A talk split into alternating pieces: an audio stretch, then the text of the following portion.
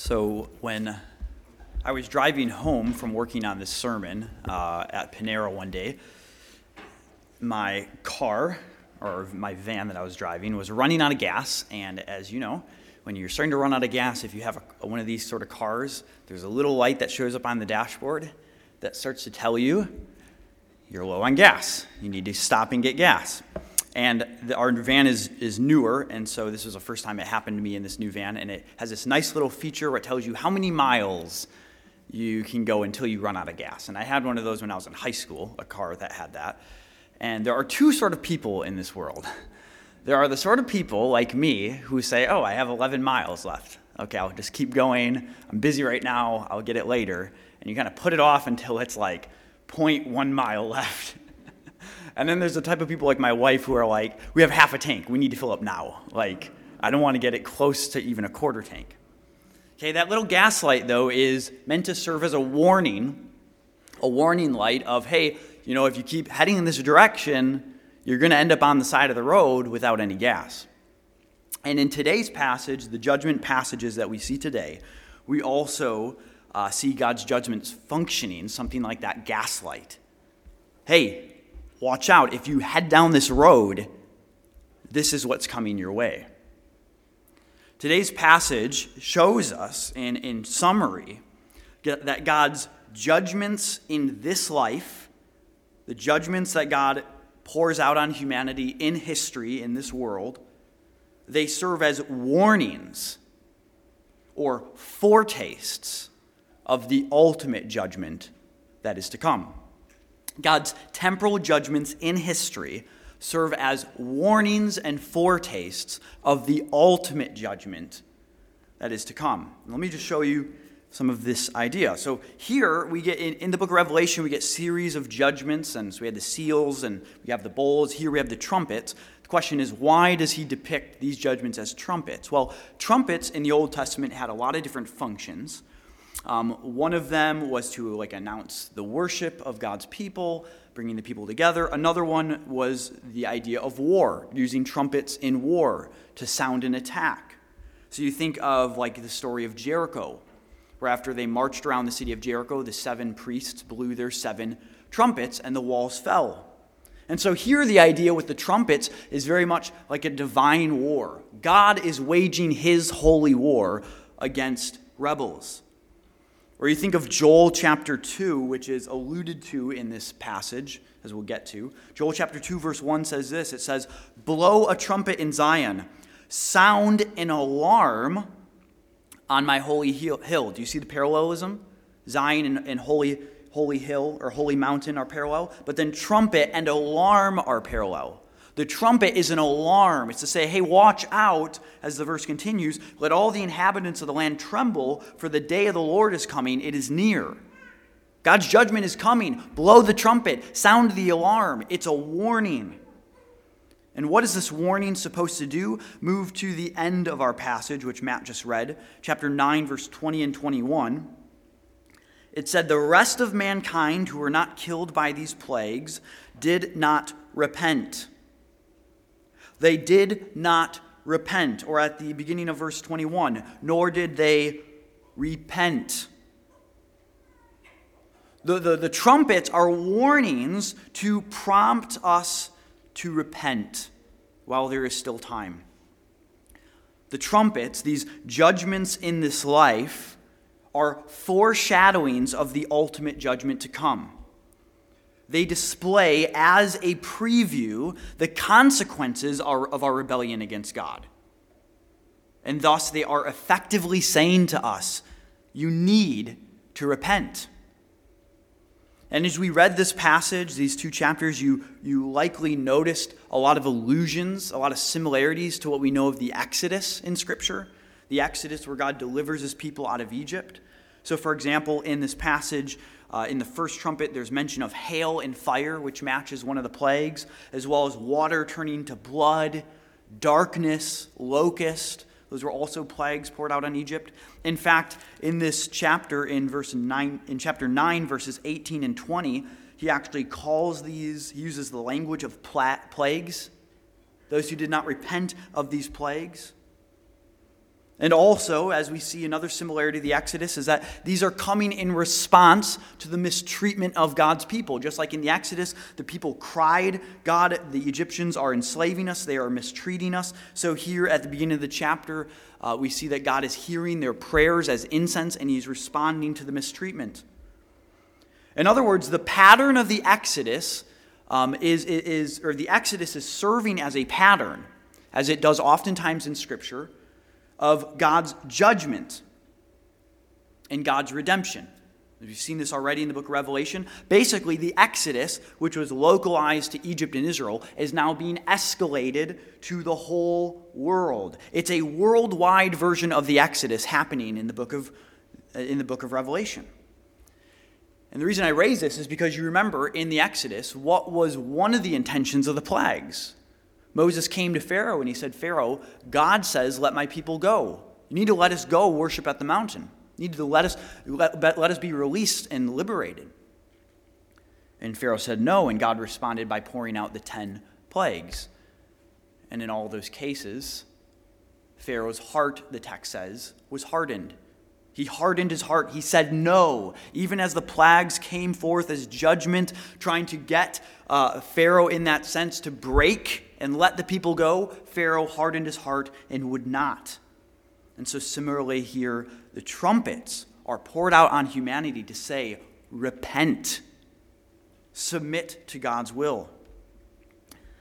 And so, in our sermon today, we are going to, what we're going to do is, first of all, we're just going to overview the whole passage. I'm just going to fly through the six, the first six trumpets that we have here. And then we are going to have, uh, we're going to look at seven themes. I thought it was fitting in the book of Revelation with the apocalyptic use of numbers. Seven is an important number. Why not do a sermon with seven themes or seven points? Um, also, I thought, in honor of the book of Revelation, that my sermon length should be a time, times, and half the time its normal length. So you may be here a while. Okay, I'm kidding about the last thing, or at least I hope I am, um, or at least you hope I am. I'm not kidding about the seven, though. So let's do an overview, and then we will get in. Okay, so first, some preliminaries, though. We got to remember, as we're in apocalyptic literature, um, what is happening here, what is being described here, is a vision that John had. So this is this is symbolic.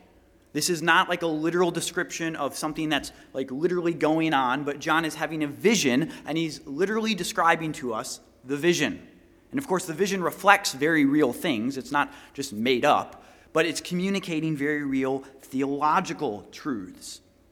The other thing that we note as we're in the Revelation is that in each of these uh, sequences of judgment, we, as we've shown already, they span from the ascension of Christ, from Christ's death and resurrection seated in heaven. They span from that moment, the Christ event, to Christ's second coming. So, in the series of seven, we're, we're talking about that these things are happening over the course of the entirety of the church age. Now, that's not to say that in the book of Revelation, oftentimes it, it, makes references to things in the first century. Like here, it very well could be depicting things like the fall of Rome that was anticipated. But it's not exhausted by those first century references because ultimately each series of seven will climax in the very second coming of Christ. Okay, and then with that, then, in each of these sequences, we're not talking about like first we have the seals, and then later God's going to have the trumpet judgments and then the bowls. Remember, they all sort of overlap with each other. This, the fancy term is recapitulation, or, or you could say parallelism. So the seals are describing the same era from the cross to the second coming as the trumpets, the cross to the second coming. They each overlap. Okay, the NFL season is coming up, and if you like watching the uh, football, at times, if there's a touchdown, okay, we're not sure if Aaron Rodgers is going to be on the Packers, but whoever the quarterback is this year, say he throws to Davante Adams and Davante Adams scores, what's likely to happen? They're going to show a replay. Now, every time they show a replay, you don't go, wow, the Packers just scored. Oh, they scored again. Oh my goodness, they just scored three times within the last 30 seconds. No, you understand it's a replay of the same event from a different angle. And the book of Revelation is doing that as well. It's, it's replaying the same uh, essential course of history, but from different angles. And so here we get the angle of the trumpets. Now, the first four trumpets. The first trumpet, we have hail and fire. The idea is probably like lightning. So, like hail with lightning, and it's mixed with blood destroying vegetation, destroying the earth, the trees, and the grass. The second trumpet, we get a great burning mountain. It, could be that this is like describing like a volcano, a mountain that is, is on fire, thrown into the sea. Just a, a mountain or a volcano that explodes into the sea, and the sea is turned to blood. The third trumpet, we get a star that comes crashing down, making bitter wormwood the fresh waters. Wormwood is this uh, plant that makes things bitter, and so he's using that imagery. And then the fourth trumpet, we get the celestial bodies, the sun, moon, and stars are struck and they're darkened. And then we come at the end of chapter 8 to the introduction of the last three trumpets, 5, 6, and 7, which he calls three woes. And they're called woes because these judgments are especially severe.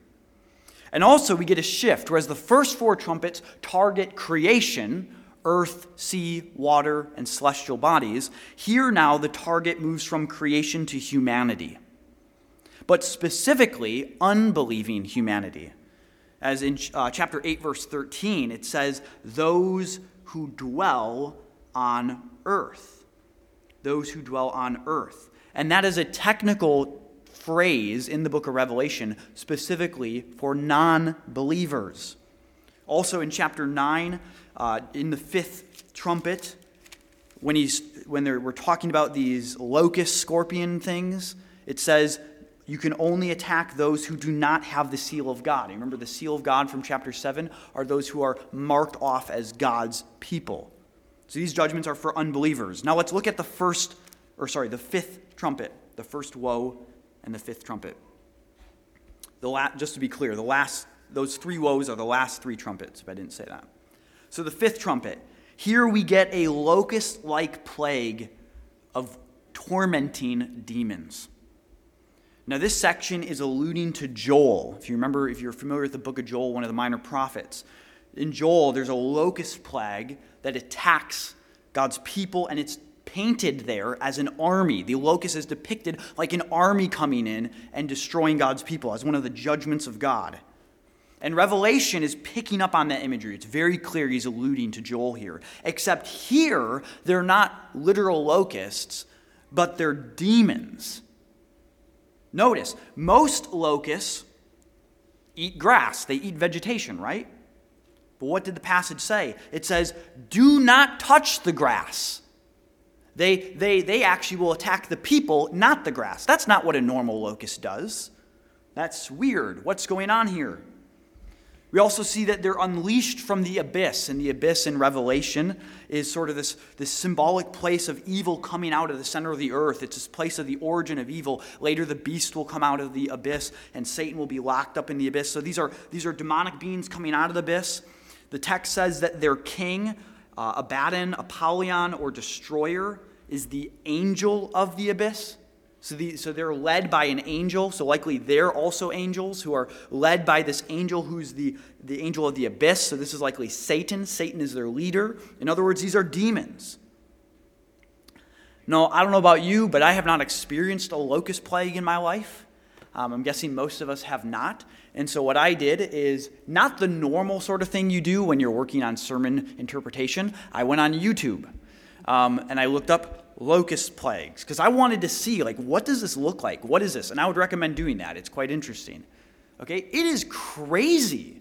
A locust plague is insane, guys. Like they're everywhere. It's unreal and they're just eating absolutely everything. This vision, like this portrait of demons as as locusts, that's terrifying. Okay, locusts, for example, they can a locust plague can be a hundred square miles. A hundred square miles. Within half a mile, a half quarter mile, or not a half quarter mile, that didn't make any sense. Within a, a half square mile is what I meant to say. You can have a total of eight, what is it, eight billion locusts within that space. It's crazy. And so he says here that they are going to be there for five months. They're allowed to torment for five months. And five months would have been the literal lifespan of a locust. So whereas normally, though, if a locust plague comes in, it's there for, you know, maybe a while and eventually it moves on, it follows the wind. Here, they sit for the entire lifetime of the locust. So the normal locust plague, but they're just sitting there five months. I mean, he uses this language of like when they come out of the abyss, they make a pillar of smoke that blocks the sun. And part of me wonders with this pillar of smoke, they come out of the pillar of smoke. Part of me wonders, is it really a pillar of smoke? Or is it the idea that they look like a pillar of smoke, but the pillar is actually the locust? Like, that's how many locusts there are. I mean, this is an absolutely terrifying depiction. It's like the stuff of your nightmares. Take like your nightmare of, the, of a worst monster you can think of and then multiply it by a thousand, and that's these locusts. The description he gives is like of a locust, but exaggerating their natural anatomy to make them just monstrous. And so the people, they seek death, but death, it says, flees from them. This is, the, this is a picture of the demonic torment and oppression that humanity experiences in this life, that unbelieving humanity experiences.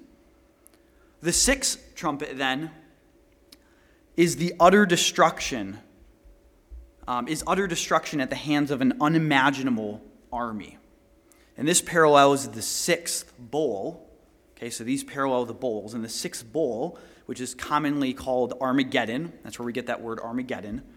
Um, also in the sixth bowl, we talk about it talks about the Euphrates, and so there's a lot of parallelism here. And so, together, these two sixes, the sixth trumpet and sixth bowl, present to us this final judgment, this climax of history in the imagery of the destru- destruction of a great battle. Both of them present this great battle. In our passage here, the trumpets plays on the fears of the Parthian invasion from the other, from the other side of the Euphrates River, the east, which was the border of the Roman Empire. And so the, the, the Parthians had attacked the Rome from across the Euphrates uh, River. And so this was a common fear that people had. You might think of it like during the 80s uh, or, or, earlier than that in America, the, the fears that people had of nuclear weapons during the Cold War. There's people just kind of like lived in fear constantly. And that's kind of what he's playing on here is that the Roman people, they would have had fears of a, of a Parthian invasion, except it's magnified. The Parthians, at their very worst, look tame compared to this. Okay? This, this army is absolutely massive. When you add up the numbers, it's 200 million. That's 1,000 times the Romans' standing army. That's more than the population of the entire Roman Empire at that time.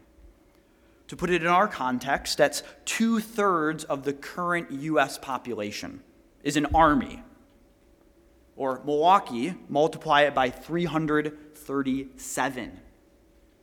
And not only its size, but again, the description of these folks as well is vicious and terrifying. They kill with fire and sulfur coming out of their mouths, and they have these snake like things for tails. And so they kill a third of the human population a third, one out of every three people. And so, what are some of the themes we see in this text, some of the lessons? What is, what is this revelation conveying to us? The first one I want to show us is this the prayers of the saints. And this will be the longest one, the other ones will move quicker. But first, I want us to note the theme of the prayers of the saints. You know, sometimes if you are reading like a history book, you'll read of these times of history, like I just mentioned the Cold War, and you, you think of people living through the Cold War, or you think of like our grandparents and such, they living, living through World War II, and you think of these like tremendous moments of history. Like, what would it be like to live through one of those times that the history book books is writing about? Or even now, COVID, they'll probably include in the history books. And we think of like, wow, like that was a crazy time to live, right? And we're kind of living through it now. Oftentimes, though, people who live through these moments, like most of us right now in COVID, have basically no impact on it.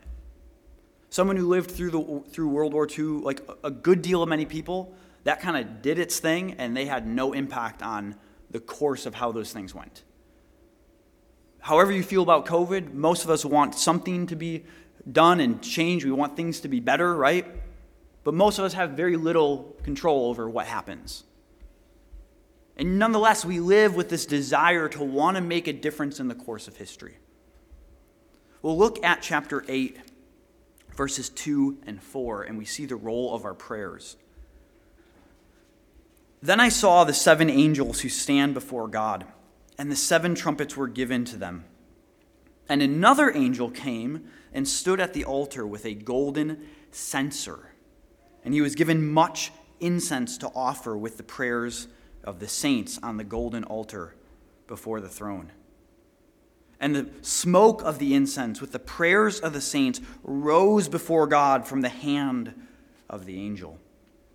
And this is, this is uh, a picture of kind of like temple tabernacle imagery, where they, they would, the priests would offer incense at the, at the altar that would fill up the room. And the censer is kind of like this big bowl where you carry the incense. And so the idea here is notice it says that the incense is offered with the prayers of the saints. Look back at uh, chapter 5, verse 8 with me chapter 5, verse 8, the scene of the lion lamb, it says, And when he had taken the scroll, the four living creatures and the 24 elders fell down before the Lamb, each holding a harp and golden bowl, bowls full of incense, which are the prayers of the saints. So, this is a theme in Revelation that the, the, the, uh, the censers of these bowls with the incense, the incense represents the prayers of the saints. And likewise, if you look at chapter 9, verses 13 in our section, it says uh, that, in, that part of the sixth trumpet is that a voice was heard from the four horns of the golden altar before God, calling back to this earlier section in chapter 8 where we're talking about the altar. We're talking about saints and their prayers coming from the altar. And so, what do we get here? we see that the prayers of God's people are depicted as a pleasing incense to God. The incense is this picture of this, this uh, delightful smelling stuff. If you've, if you've ever been in a high church, sometimes they have censers that are like these little boxes that the priest like waves around and lets smoke out and it smells. Okay? The idea is it's supposed to smell good. Okay, and if you have smelled incense and you don't think it smells good, think of something that you think does smell good. Like a lot of people like bacon, I guess. So think of bacon or whatever. Okay, like that is it smells good. What does that convey to us though? When it rises into the the nostrils of God, so to say, He is pleased with our prayers. It smells good to God. He wants to answer them. He's delighted in our requests. And so we see his then his response in verse 5. Then the angel understanding that God has, has heard the prayers and is responding to them, then that angel, he took the censer and filled it with fire from the altar, like these embers from that, from that uh, altar, and he threw it on the earth. And there were peals of thunder and rumblings and flashes of lightning and an earthquake. The idea here is that represents judgment. That, that, that the angel, having understood, God heard these people's prayers, he then takes those embers, throws it to the earth, and says, in response to the prayers, God is judging the world. And the four trumpets are like an outworking of that prayer. You notice that each element, it's like something is thrown down. So, as the angel uh, depicting God's response to the prayer throws the embers down, what do we have? We have, we have hail and fire. They're thrown down to the earth. We have the great mountain is thrown into the sea. We have the, the star, it, it fell, wormwood fell. And then we have the sun and the, and the moon and the stars being struck things are falling down. That all of these judgments, in other words, are, a, are an outflow of the prayers of the saints. And as I said in the sixth trumpet, that that is introduced by hearing a voice from the altar where the prayers are occurring. That all of these judgments are a response to the prayers of God's people. And this makes sense because as we saw in chapter 6, in the fifth seal, the people prayed for God the martyrs under the altar. Same location. The martyrs under the altar pray for God, when will you avenge us? And now here we finally get the response with God's judgment. And it fits what we know of the Exodus, right? As we said, in the Exodus, there's a two sided coin to this. God is hearing the cries of his people, just like in the Exodus, and he responds with judgment on God's enemies, which means liberation for God's people. It is both judgment and liberation. And we might be somewhat uneasy with this. We might think, wow, like, that seems very harsh. You know, what do we make of this whole idea of our prayers for vengeance, for God to execute judgment? But we probably wouldn't be so uneasy with this concept if we faced the brutal persecution that many Christians have across the world and across church history. We probably wouldn't find this as, as so of an uneasy concept if our, if our husbands and our brothers were killed and our, our wives and our daughters raped. We think of the imprecatory Psalms of the Old Testament where we ask for God to, to execute not, not our vengeance, not, not just be nasty on our behalf, but God, do what is right, judge what is wrong, judge the evildoer. And here's the thing our prayers, according to this passage, and are actually bringing about the events of history to its final end. It is bringing the justice and the salvation that we pray for and that we long for. And so the idea of like living through the Cold War, living through World War II, where it's like, how much of a difference do you make? Similarly, if you were to write the White House and say, you know what, uh, President, I got all these ideas, um, idea number one, idea number two, and you send off that letter to the White House, if you were to get a letter in response, it's probably not going to be, oh, hey, Matt, those are some great ideas. Let me send you my private jet so you can come down here and help me solve a whole bunch of other problems. Right? You're going to get a form letter that says something very generic that has a, a printed autograph of the president, and it's nothing meaningful. But when we pray to God, this passage says that God actually hears our prayers, He cares, and He uses our prayers to actually change things. That we long for the kingdom, we long for restoration to come about. And this passage says that our prayers will actually realize those things. One commentator, uh, Tim Chester, says this. He says, It may be that your unanswered prayers are in one of those bowls. God is waiting until the right time. And one day your prayer will be poured out before the throne and will unleash the renewal of all things. So when you pray for justice, the ultimate answer may be the final judgment. And when you pray for peace, the ultimate answer may be the reign of the Lamb. When you pray for healing, the ultimate answer may be a resurrected body. When you pray for joy, the ultimate answer may be the wedding feast of the Lamb. Our prayers bring about the restoration of this creation.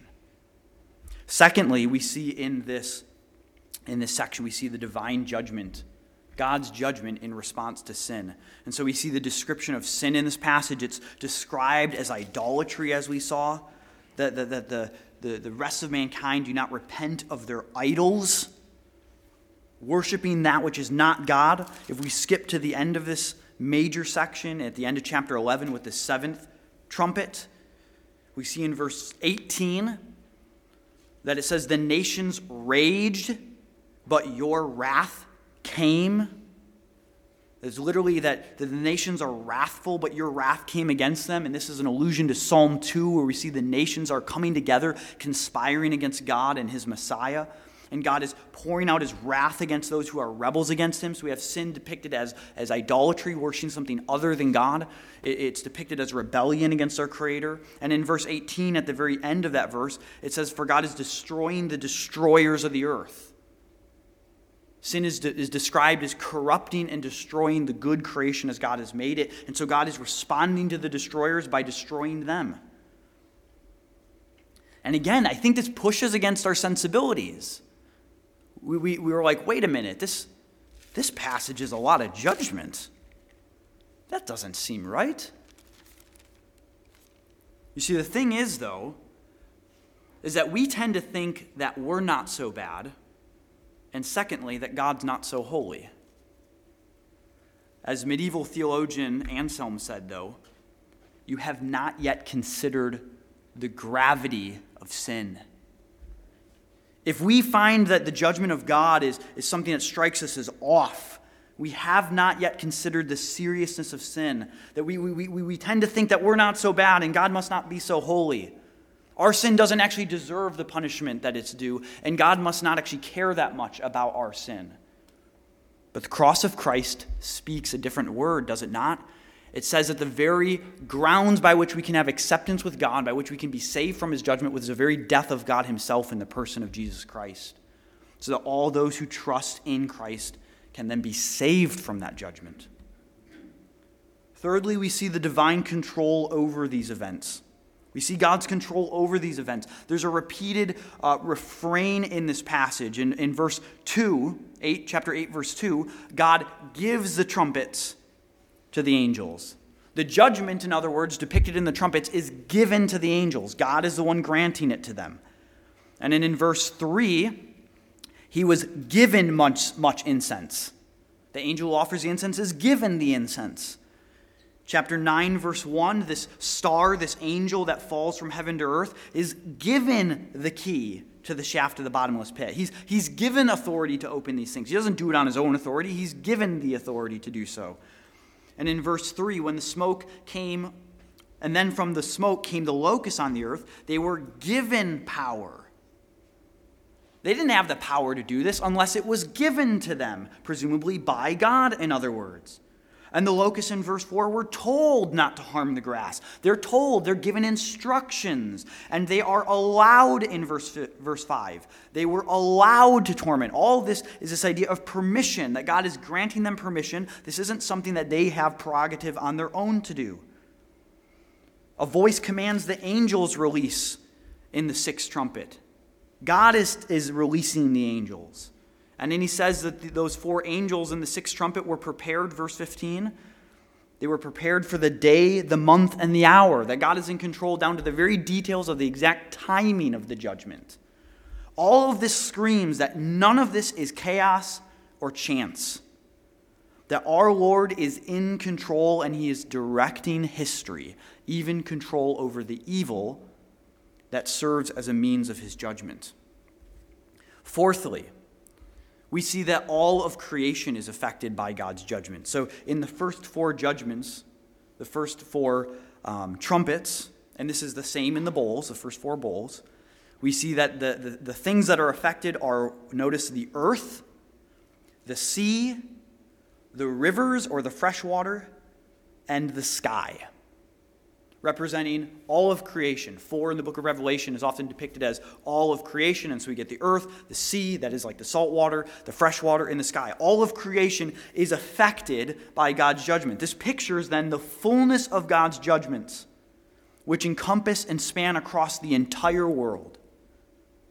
God's judgment is across the entire world. All of creation is touched by his judgment. You think about Genesis 1 and 2, that as God creates, and He creates over here the, the sky, and He creates over here the land, and He creates the waters. Here, it's like a decreation is happening. He's taking those things that He's so ordered, and now He is decreating. He is judging all aspects of His creation. This shows us that all of life in this present age is affected by the judgments of God. No aspect of creation is left out. God is summoning every aspect of our environment to indict human rebellion. And this also means that no sphere of life is beyond the domain of God's judgment. There's no place that you can hide. As Hebrews 4 says, all creation is naked and exposed before God to whom we must give an account. God knows our sins. We will have to give an account to him Thank goodness for the gospel, right? Fifthly, the judgments are limited. The judgments here are limited. You'll notice from the seals, the fourth seal, it said that the, the fourth horseman was allowed to kill a fourth, to destroy a fourth. And here, you'll notice that it's increased to a third. And then finally, in the bowls, it will be total. So we go from a quarter to a third to total. And so there is an increase in the judgments as we go throughout the book, sort of this escalating sense that we get. But still, with a third, that is still limited, that is still restricted. We're not at the full yet. So we get here a, a, a repeated, when, it, when there's the first trumpet, is it's a third of the trees and the grass. It's a third of the sea becomes blood. It's a third of the rivers. It's a third of the, of the celestial bodies and their, and their light. There's limitation. Or with the, with the fifth trumpet, with the, those, those locust demon things, they're, they're said you can torment but don't kill. Or even with the idea of five months, even as severe as we saw that is, five months is still five months. There's a limit to it, here and no farther. And so, by limiting the judgments, God is actually expressing mercy. It's an expression of his mercy to, to then say, hey, listen, I'm restraining my wrath to allow you room and time to repent. Because that's where all this is headed at the end of chapter 9. They didn't repent. The aim is that they would repent. God is restraining, restraining his judgment, though, that they might repent. Romans 2 says, Do you presume on the riches of his kindness and forbearance and patience, not knowing, though, that God's kindness is meant to lead you to repentance? These judgments are supposed to be an awakening to say, hey, wake up. This is where your sin leads you. Repent. In his book, The Problem of Pain, C.S. Lewis says this. He says, God whispers us, sorry, God whispers to us in our pleasures speaks in our conscience, but shouts in our pain. It, that is pain, is God's megaphone to rouse a deaf world. Sixthly, we see the futility of our idols, the vanity, the worthlessness of our idols. The New City Catechism, which is the catechism that our kids use in the class, as Dan was mentioning, it asks one of the questions is this What is idolatry? And I, I like the answer. It says this it says, Idolatry is trusting in created things rather than the Creator for our hope and happiness, significance, and security. Idolatry is trusting in created things rather than the Creator for our hope and happiness, significance, and security. we see here in this chapter that that is exactly what the people have fallen into. In verse in chapter 9 verse 20. Again, the rest of mankind who are not killed by these plagues, they did not repent, notice, of the works of their hands, nor giving up worshiping demons and idols of gold and silver and bronze and stone and wood, which cannot see or hear or walk. You're, notice, they didn't, they, they didn't stop worshiping the things their hands made. You're not worshiping the one who made you, the one who made your hands. You're worshiping the things that your hand made. You made it, and now you're worshiping it. It can't see, it can't hear, it can't walk, it can't save you. And isn't this like the Exodus as well, where the Exodus was judgments? In effect, the Exodus was God's judgment on the, on the, on the quote unquote gods of Egypt. Egypt's gods didn't save them, Egypt's gods were no match for the God of Israel. To those who worship parts of creation as idols, God's judgment over creation here demonstrates that his, he has power over such created thing. And that he alone is God. To worship an idol is to worship the creation. And God is saying, I have control over creation. I can judge creation if I want. It shows that God alone is God, not our idols. And so, to our idols, whether that's whatever we look to for significance and security and our hope and our happiness, whether that's our careers or wealth or education, our family, politics, health, you name it. Our world is just, is, is just searching for something to provide significance and security. These things ultimately cannot save us. We make gods. We look for security out of all these created things. As Romans says, that we, we worship the creation rather than creator, and we suppress the truth in our unrighteousness. But this creation, all of our idols, are subject to God's judgment. And so, seven, we need changed hearts. You know, you would think that in the light of these judgments, like you think about Pharaoh when he faced the plagues, when you think about these trumpets, you'd think rationally speaking, this would cause people to repent. This would break you. But the thing is, we learn something about the nature of human sin that humanity is stubborn in the face of God's judgment. We want to do it our way. We don't repent. We're like high school Kirk ignoring the gaslight. So we need something more than judgment to break us. We need the softening of our hearts by the gospel itself. And so, as we move to the Lord's Supper, let me remind you of the gospel. That which is of first importance, that which we have received. That Christ died for our sins, and he was buried, and he rose again according to the Scriptures. And here's the beauty of the new covenant the Lord's Supper is a celebration of the new covenant, Jesus says in a famous New Covenant passage, Jeremiah 31, one of the promises God says is that I will forgive their iniquity and I will remember their sin no more. No more will it be trumpets against us. No more will it be the sounding of God's war against us. But it's the sound of peace. God is declaring peace to you. Our, for, our iniquity is forgiven. And how is that? God has put his law in our hearts. He's, he's written his law inside of us so that we have repented, we see the beauty of Jesus, and we trust in him. God's judgments ultimately haven't, haven't converted us. It's ultimately by seeing the beauty of Christ. It's by God transforming our very hearts that we have come to be to have peace with God and to become friends with God. And it's worth just reminding ourselves. We never want to forget this. The very gospel as we see, is that God is absolutely holy and he is wrathful, righteously, in, in his goodness, wrathful with sin. Angry with our sin, angry with the decreating, the destroying of his good creation, angry with us for dehumanizing ourselves with rebellion against God. We're not meant to who, who we're supposed to be when we worship idols. And in response to our sin, God says there is going to be justice, there is going to be judgment, but God is absolutely loving in that He has sent His very Son to die for our sin. That's what the cross is all about. Jesus Christ dying for the sins of all then who trust in Him. We can't be saved by anything we do. We can't be saved by our good works. We're not saved by our religiosity. We're not saved, we're not gathered here today because we somehow think we're better than other people. We just got done confessing our sin. The very point of why we're here is because we know that we are sinners. We know we need salvation that we cannot achieve, and that's why salvation is by faith. The cross screams, You cannot do it, God has to do it.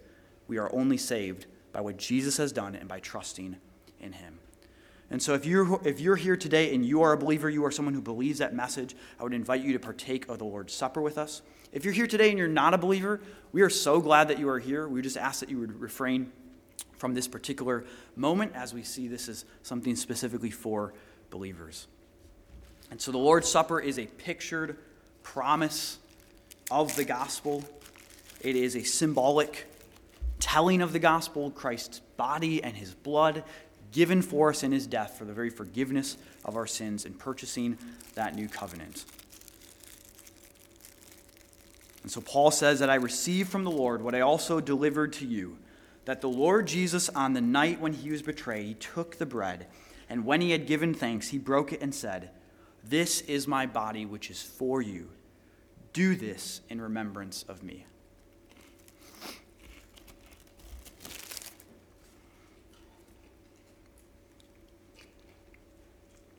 And in the same way, Christ took the cup also after supper, saying that this cup is the new covenant in my blood. Do this as often as you drink it in remembrance of me. In church, as often as we eat the bread and we drink the cup, we proclaim the Lord's death until he comes.